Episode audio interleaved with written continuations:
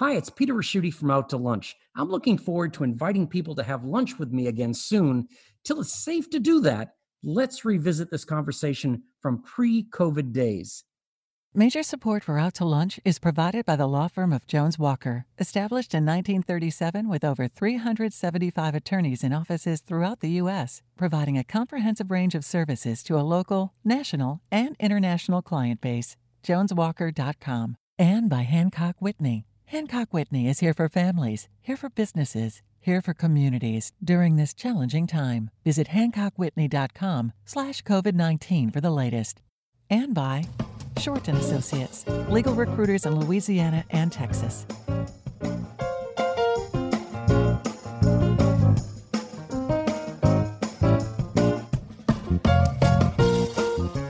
From Commander's Palace Restaurant in the Garden District in New Orleans, we're out to lunch with Peter Ricchiuti.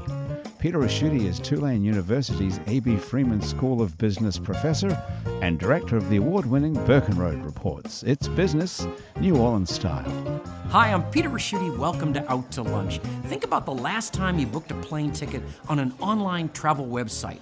After you booked the ticket, the website asked if you'd like to book anything else connected to your trip a rental car, a hotel, a sightseeing tour, restaurant reservations. If you said yes and booked anything else, think about what's going on there technically. The airline reservation software is now interacting with a myriad of other reservation systems and linking them all to your frequent flyer program. The software that powers this complex operation was created by a New Orleanian.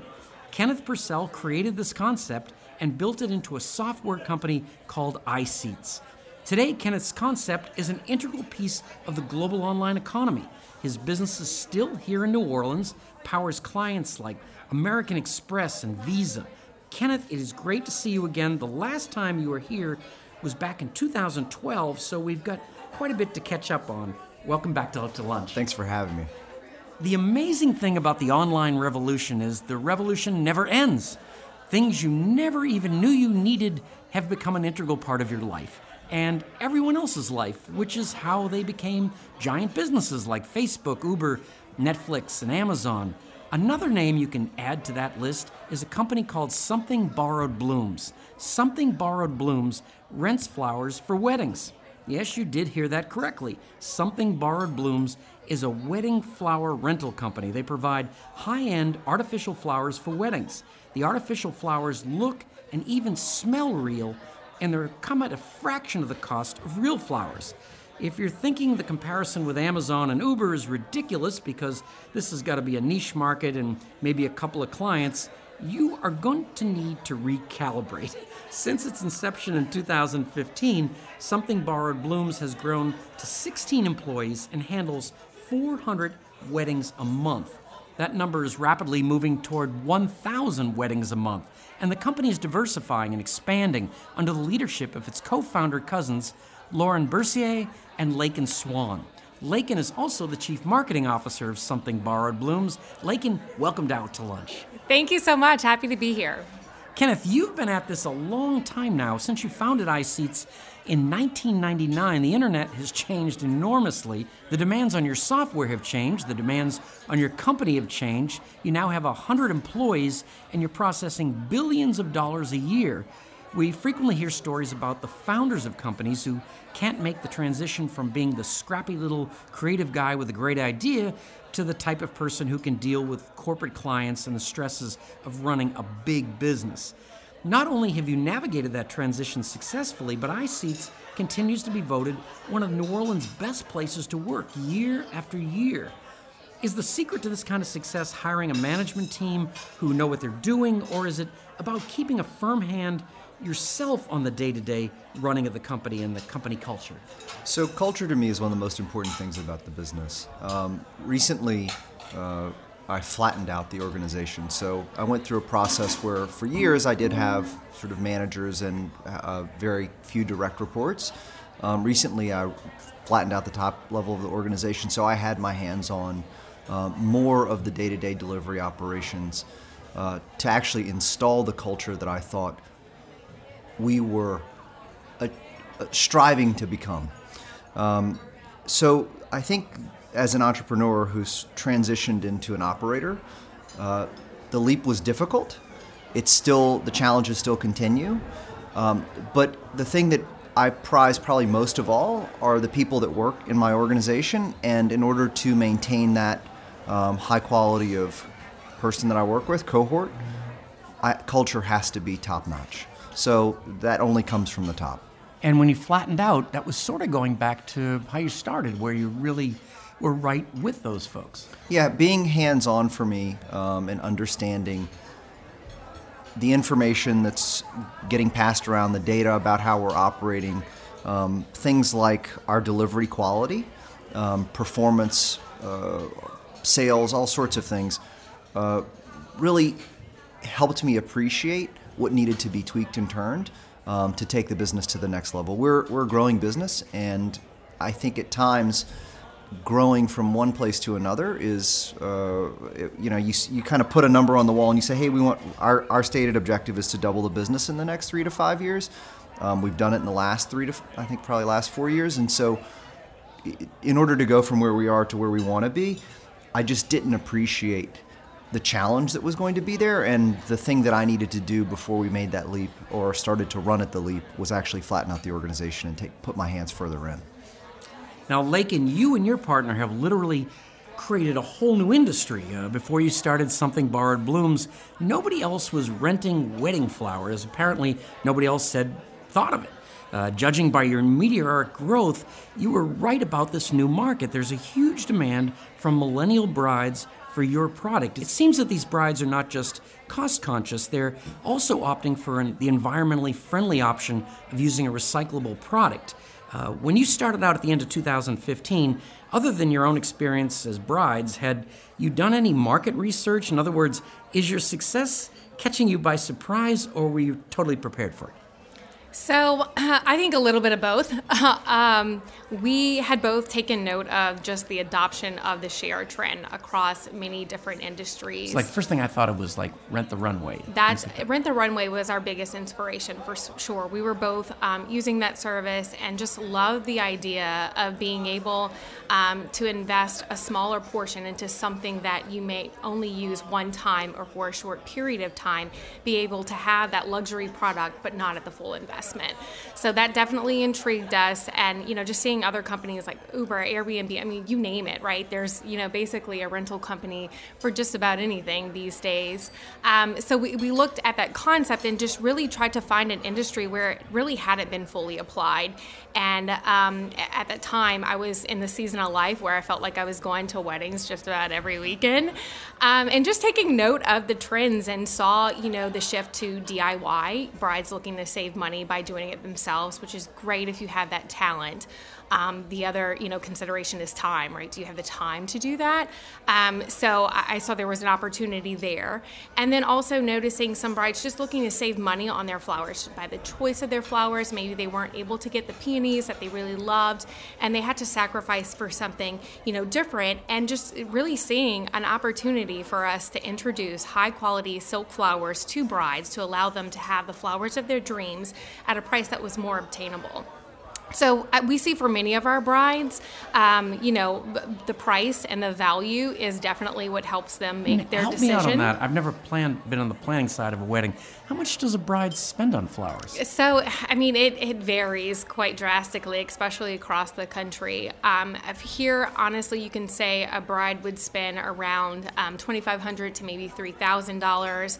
Our average wedding flower order is just around $500. So we're literally saving them thousands. Some brides choose to take those savings and, you know, keep it in the bank. Others decide, you know what, we're going to use that towards the honeymoon of our dreams. Open bar. Which, yeah, yeah. It was, you know, something really special, right? Um, which is great. So yeah, we, we do, we have brides that love the value. And like to your point, we also have brides that just like the, you know, the sustainability of this product, right? The fact that, you know, they're using it for maybe 30 minutes to an hour for their ceremony, but they're able to pass it on to someone else who is able to get use out of it as well. Yeah, it's funny. Both of you, uh, although Kenneth's been in business for 20 years, you have that similar kind of business trajectory, which is incredibly exciting. Is uh, um, you know one of the one thing we have to point out here because it's radio, and there's no nose in radio is that these smell great. they um, and uh, and they look they look real. I mean, I didn't know what to expect really. I mean, I, I remember when artificial flowers were something my mom had, and they looked very plasticky. This is not that at Yeah, all. so we actually we hand select every single stem. So we'll you know dedicate days to just sourcing and curating one collection. Um, so lots of thought and detail go into um, picking out each individual stem and you know the greenery included in each collection. Our, our boxes are actually scented, so when the um, blooms arrive to the bride, um, and she opens up the box, you know the, the flowers have that smell and just create those you know great memories and um, that you would have with real fresh flowers. So. Now, Kenna, what about um, you're, you've got? I was going to say you you have a few huge clients. I guess the way as I, I'd put it. What's your day-to-day relationship with them? We operate the business on a two week increment. So we operate in two week sprints. So it's from a from a delivery perspective, and that's what I'd say 85% of my team does. Um, we focus on what are we doing today, what are the issues that we're trying to accomplish within the next period, the delivery period, two weeks. How did we do on the last one? And what are the trends that are coming through our sort of vast collection of data? Um, we're constantly looking to improve, and being on a two week cadence allows us to constantly tune and retool our delivery processes so that we're better. And I think one of the one of the things that I've put at the sort of we, we talk about this at our quarterly kickoffs. I talk about it with all of my directs. The two things that I say that I want iSeats to be known for are for being high quality and fast. I don't want to be cheap. I don't want to be a, a place where people can come to buy services from at a, at a good value. I want to deliver what I say I'm going to on time and at a very high quality. So we're working to get to that. That's our sort of point of arrival. But um, the two week cadence that we're on allows us to really focus on those two things. So when we engage with our clients, it's usually about what are we doing next sprint? What are we doing in a quarter? What's your uh, roadmap for look like? Um, so a lot of our interactions are tactical uh, in terms of tunes and improvements that we can make. And uh, one of the things that makes you so different from tech companies that we're hearing now, a lot of them going public, is you make money and you have no debt. How do you hang out with these people? You're just not. I, I don't hang out with them. I don't hang out with them. That's. Uh, Um, yeah, we're, we're, uh, we've, we've worked a long time to, to be in the position that we are. Um, uh, I think f- financially, financially we're uh, somewhat an, of an anomaly um, in that we, you know, we're a profitable cash flow business. We have zero debt um, and um, you know all the headroom available possible in our line of credit. So. Uh, we like to buy our things in cash and, and uh, operate that way. It gives me a lot of flexibility when it comes to making decisions and making investment decisions. So, of course, uh, my board uh, you know leans in when when they feel like they want to ask questions. But uh, just generally speaking, we get to invest in what we want to. and Lakin, uh, we were talking about we were prepared for this kind of growth, but you come from a terrific background. I mean, you were uh, the marketing person at Caesars. Uh, you know, say what you will about casinos, those guys know more about their customers than any industry on the planet. Uh, did that help? Absolutely. So I worked um, for Caesars Entertainment for about 10 years before making the transition to this whole new world of entrepreneurship. um, so yes, it, it's prepared me in many ways. I mean, Caesars is definitely very um, data driven, especially like in their marketing, which um, I guess initially when we started this quest, I mean, I was inspired by just the the ability to go back to the creative space, right, and to really, you know, just make things that are really beautiful and enjoy doing that. Um, and you know, as we dove deeper into that, I started to have to really, you know, draw on my background of marketing analytics and such in order to, you know, really grow the business, deliver what brides are looking for, optimize inventory. I mean, you name it. I mean, that pretty much any anything that um, we do in our business today, I, you know, had some experience doing in my previous world. And are we thinking about a giant warehouse somewhere and FedEx shipping them all over the planet? Is that the way it looks? Absolutely. So our warehouse is actually um, in Lafayette, and um, we have um, probably over 5,000 unique inventory pieces right now. Um, we are in a big growth phase, so we pretty much built a suit. So as the demand comes in, we continue to build out our inventory. Um, we are shipping out on average, I would say, um, close to 450 weddings per month right now. Um, September was actually a record for us. We were um, around 499 packages or orders for the month of September. So you're going to get some FedEx award. that's, uh, that's we love FedEx. Our FedEx partners are great, and you know they help us to deliver on time and to make sure we are timely and make every wedding, um, which is really important. You know so. who doesn't love you? Florists. Well, I think we. Um, I think that there's an opportunity for us to work with florists. There's, um, again, certain brides that, you know, their, their, budget doesn't allow them to have fresh flowers, and at some point, um, traditional florists would rather pass that business along rather than sacrifice their brand. So I think there's ways for us to partner with um, fresh florists. There's, you know, space for everyone in this industry, and obviously we like to be supportive of that. You're listening to Out to Lunch. I'm Peter Ricchiuti. I'm talking with Lakin Swan from Something Borrowed Blooms. They rent flowers for weddings, and Kenneth Purcell from iSeats, the company that powers online travel booking for companies like American Express and Visa. We'll be right back after this very brief break. You're listening to Out to Lunch. I'm Peter Ricchiuti. I'm talking with Lakin Swan from Something Borrowed Blooms. They rent flowers for weddings. And Kenneth Purcell from iSeats, a company that powers online travel booking for companies like American Express and Visa. Kenneth, you know, since we've been together, uh, last on the show together, um, we talked about a lot has changed. Well, a lot has changed in New Orleans. We have a lot more technology companies uh, and all of that. What has that done in terms of uh, being able to find good employees for you? So we welcome new entrants into the market. Um, of course, from time to time, that does drive up um, demand for high quality people, but we're in an industry and a segment where demand for high quality engineers and uh, related fields is, is there anyway.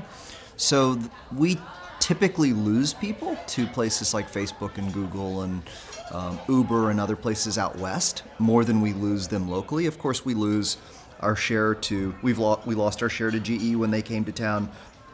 Uh, we lost a couple of people to DXC. We've lost people off and on over the years um, f- to sort of larger, I'd say, branches of these, uh, you know, mega players. Um, but there's a very different atmosphere at iSeats than there is at a branch location of a multinational organization. Um, not that interacting with me on a day to day basis or seeing me in meetings or hearing my vision for things is necessarily compelling.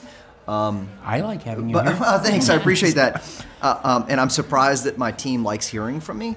Um, but that's one of the things that it separates us from these other organizations is that you know truly you are a number um, at a company like DXC or someplace like that.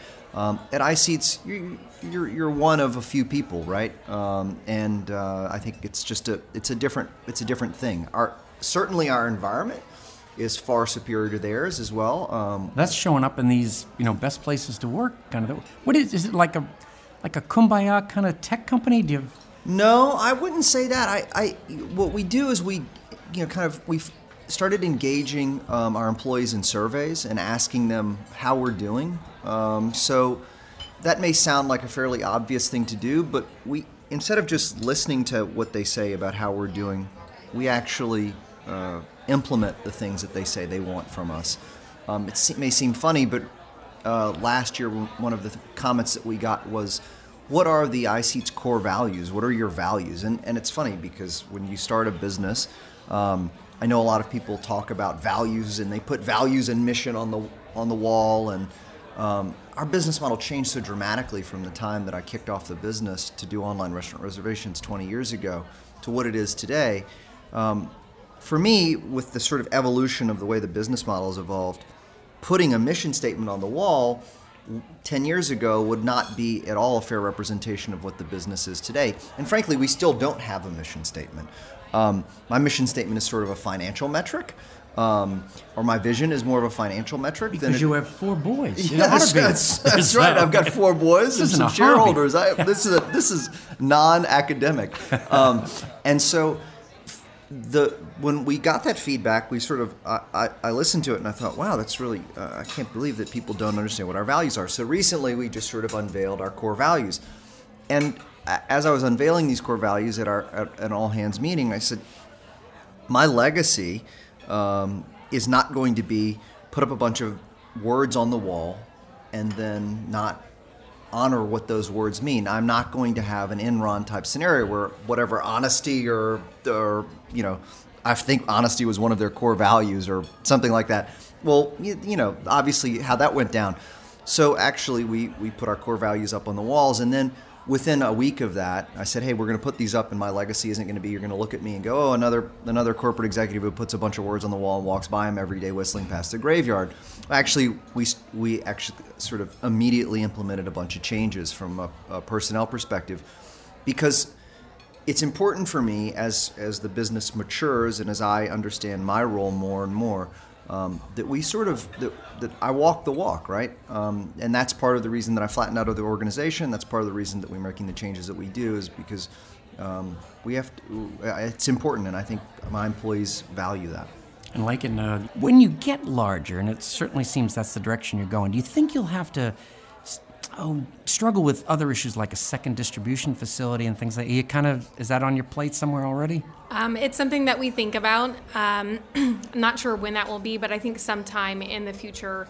Um, we'll definitely have to look at um, multiple distribution points to be able to um, recycle our inventory faster and also um, just better meet the needs of brides. We've we uh, recently um, started to get requests from brides in Alaska, and we've opened up our shipping there.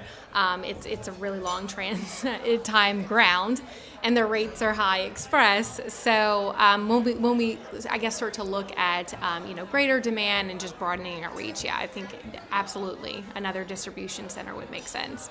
You've really got me thinking. How often can you reuse flowers? So right now we're on about a, a two week cycle. Um, so so yeah, we're we're turning over inventory every two weeks. And does it go away then? The flowers? I mean, how long will they last? I guess. Our flowers? Yeah.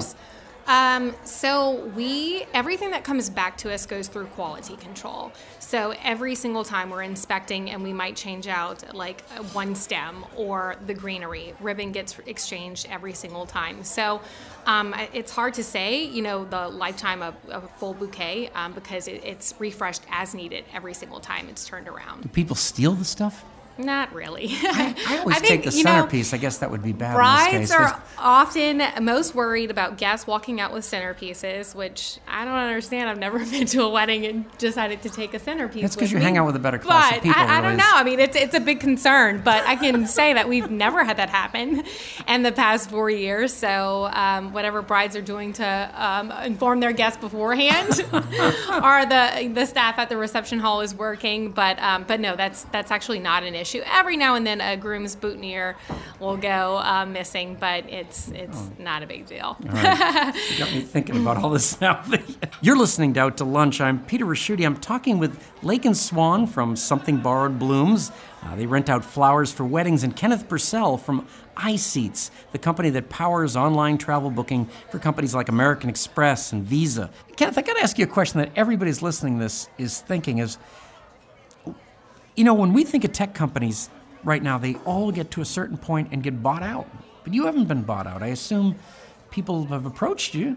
Yeah, that uh, look, those conversations have happened in the past, and I think the answer has not been um, the time was not right, and uh, I, the the there's we're still growing the business. Um, we're profitable, cash flow positive business, and have been for a long time. Um, and we see, I think, the future for us is good. Um, and we want to continue to do this. I mean, I think also probably my lack of employability is dri- is a driving factor of that. So, after you've run your own business uh, your whole career, um, you know, where else are you going to work? So, uh, you know, I think that probably fends people off pretty quickly. Now I know you have other had other jobs because didn't you come up with this by being the um, uh, the reservation guy at a restaurant or Yes, something? I did. That, that's true. I broke my wrist and had to, um, you know, take. No, I was taking the Access Database class. Actually, it was sort of a combination of a bunch of people's ideas all at once, and I just had the, I guess, uh, inspiration and naivete, naivete to actually go do something about it. Um, and um, but but that's that's basically how it happened. There was a, a I was taking Access database classes. Uh, I broke my wrist. I couldn't carry a, a tray anymore, which was a, a, significant hit to my income. Um, and I started writing with my left hand uh, in a logbook, and I thought, boy, I could type this a lot faster. So that was sort of the how this this concept, the how, and also the fact that the internet was kind of coming around in late '97, '98. So that sort of was an enabling factor. Also, there was a, a Where magazine here was doing something with the CD-ROM and the Hotel Concierge, and uh, my aunt was the publisher, and so we kind of put all this stuff together and, and formed this thing 20 years ago, or more than 20 years ago, honestly. Um, so it's been a it's been a good journey, but that has kind of nothing to do with what we do today. But it's, it's but it's um, certainly a pro-injury answer, though. That's yeah. uh, there's uh, they don't like it. I've been thinking about different ways you can expand. I'm sure you're spending a lot more time on. What other kind of events might you do? Um, I think an opportunity for us is definitely meetings, conventions, um, you know, DMC business. Uh, just as weddings, I mean, often planners are ordering flowers for a big convention or you know a lunch meeting, and again, it's used for a short period of time. So similar concept, um, just more for the you know corporate sector versus brides. And is that who your client is? A lot of times, the planner. Um, it, it, varies. Okay. Uh, uh, we do some business directly with planners. Right now, we, are majority directly to the consumer. Um, and how do you how do you market? Do you put yourself like in Brides Magazine or? So um, I'm really out of my not league come, here. No, it Does should that... not come to as a surprise. Um, we're Facebook. marketing to millennials, so I mean, social advertising is um, you know, where most of our efforts and dollars go.